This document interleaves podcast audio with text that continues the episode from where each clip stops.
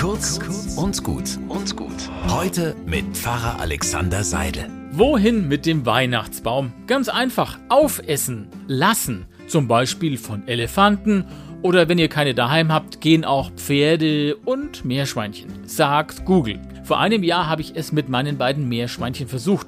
Ja, die haben die Nadeln gefuttert. Aber es ging halt mit meiner großen Tanne und den kleinen Meerschweinchen schon arg langsam.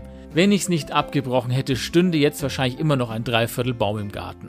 Ja, es gibt Projekte, da muss man sich irgendwann eingestehen, es war eine coole Idee, aber sie funktioniert nicht, jedenfalls nicht bei mir. So ein Scheitern ist ja nicht unbedingt ein Weltuntergang.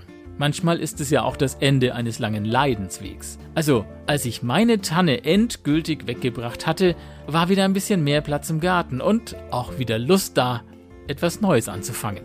Einen guten Tag wünsche ich euch.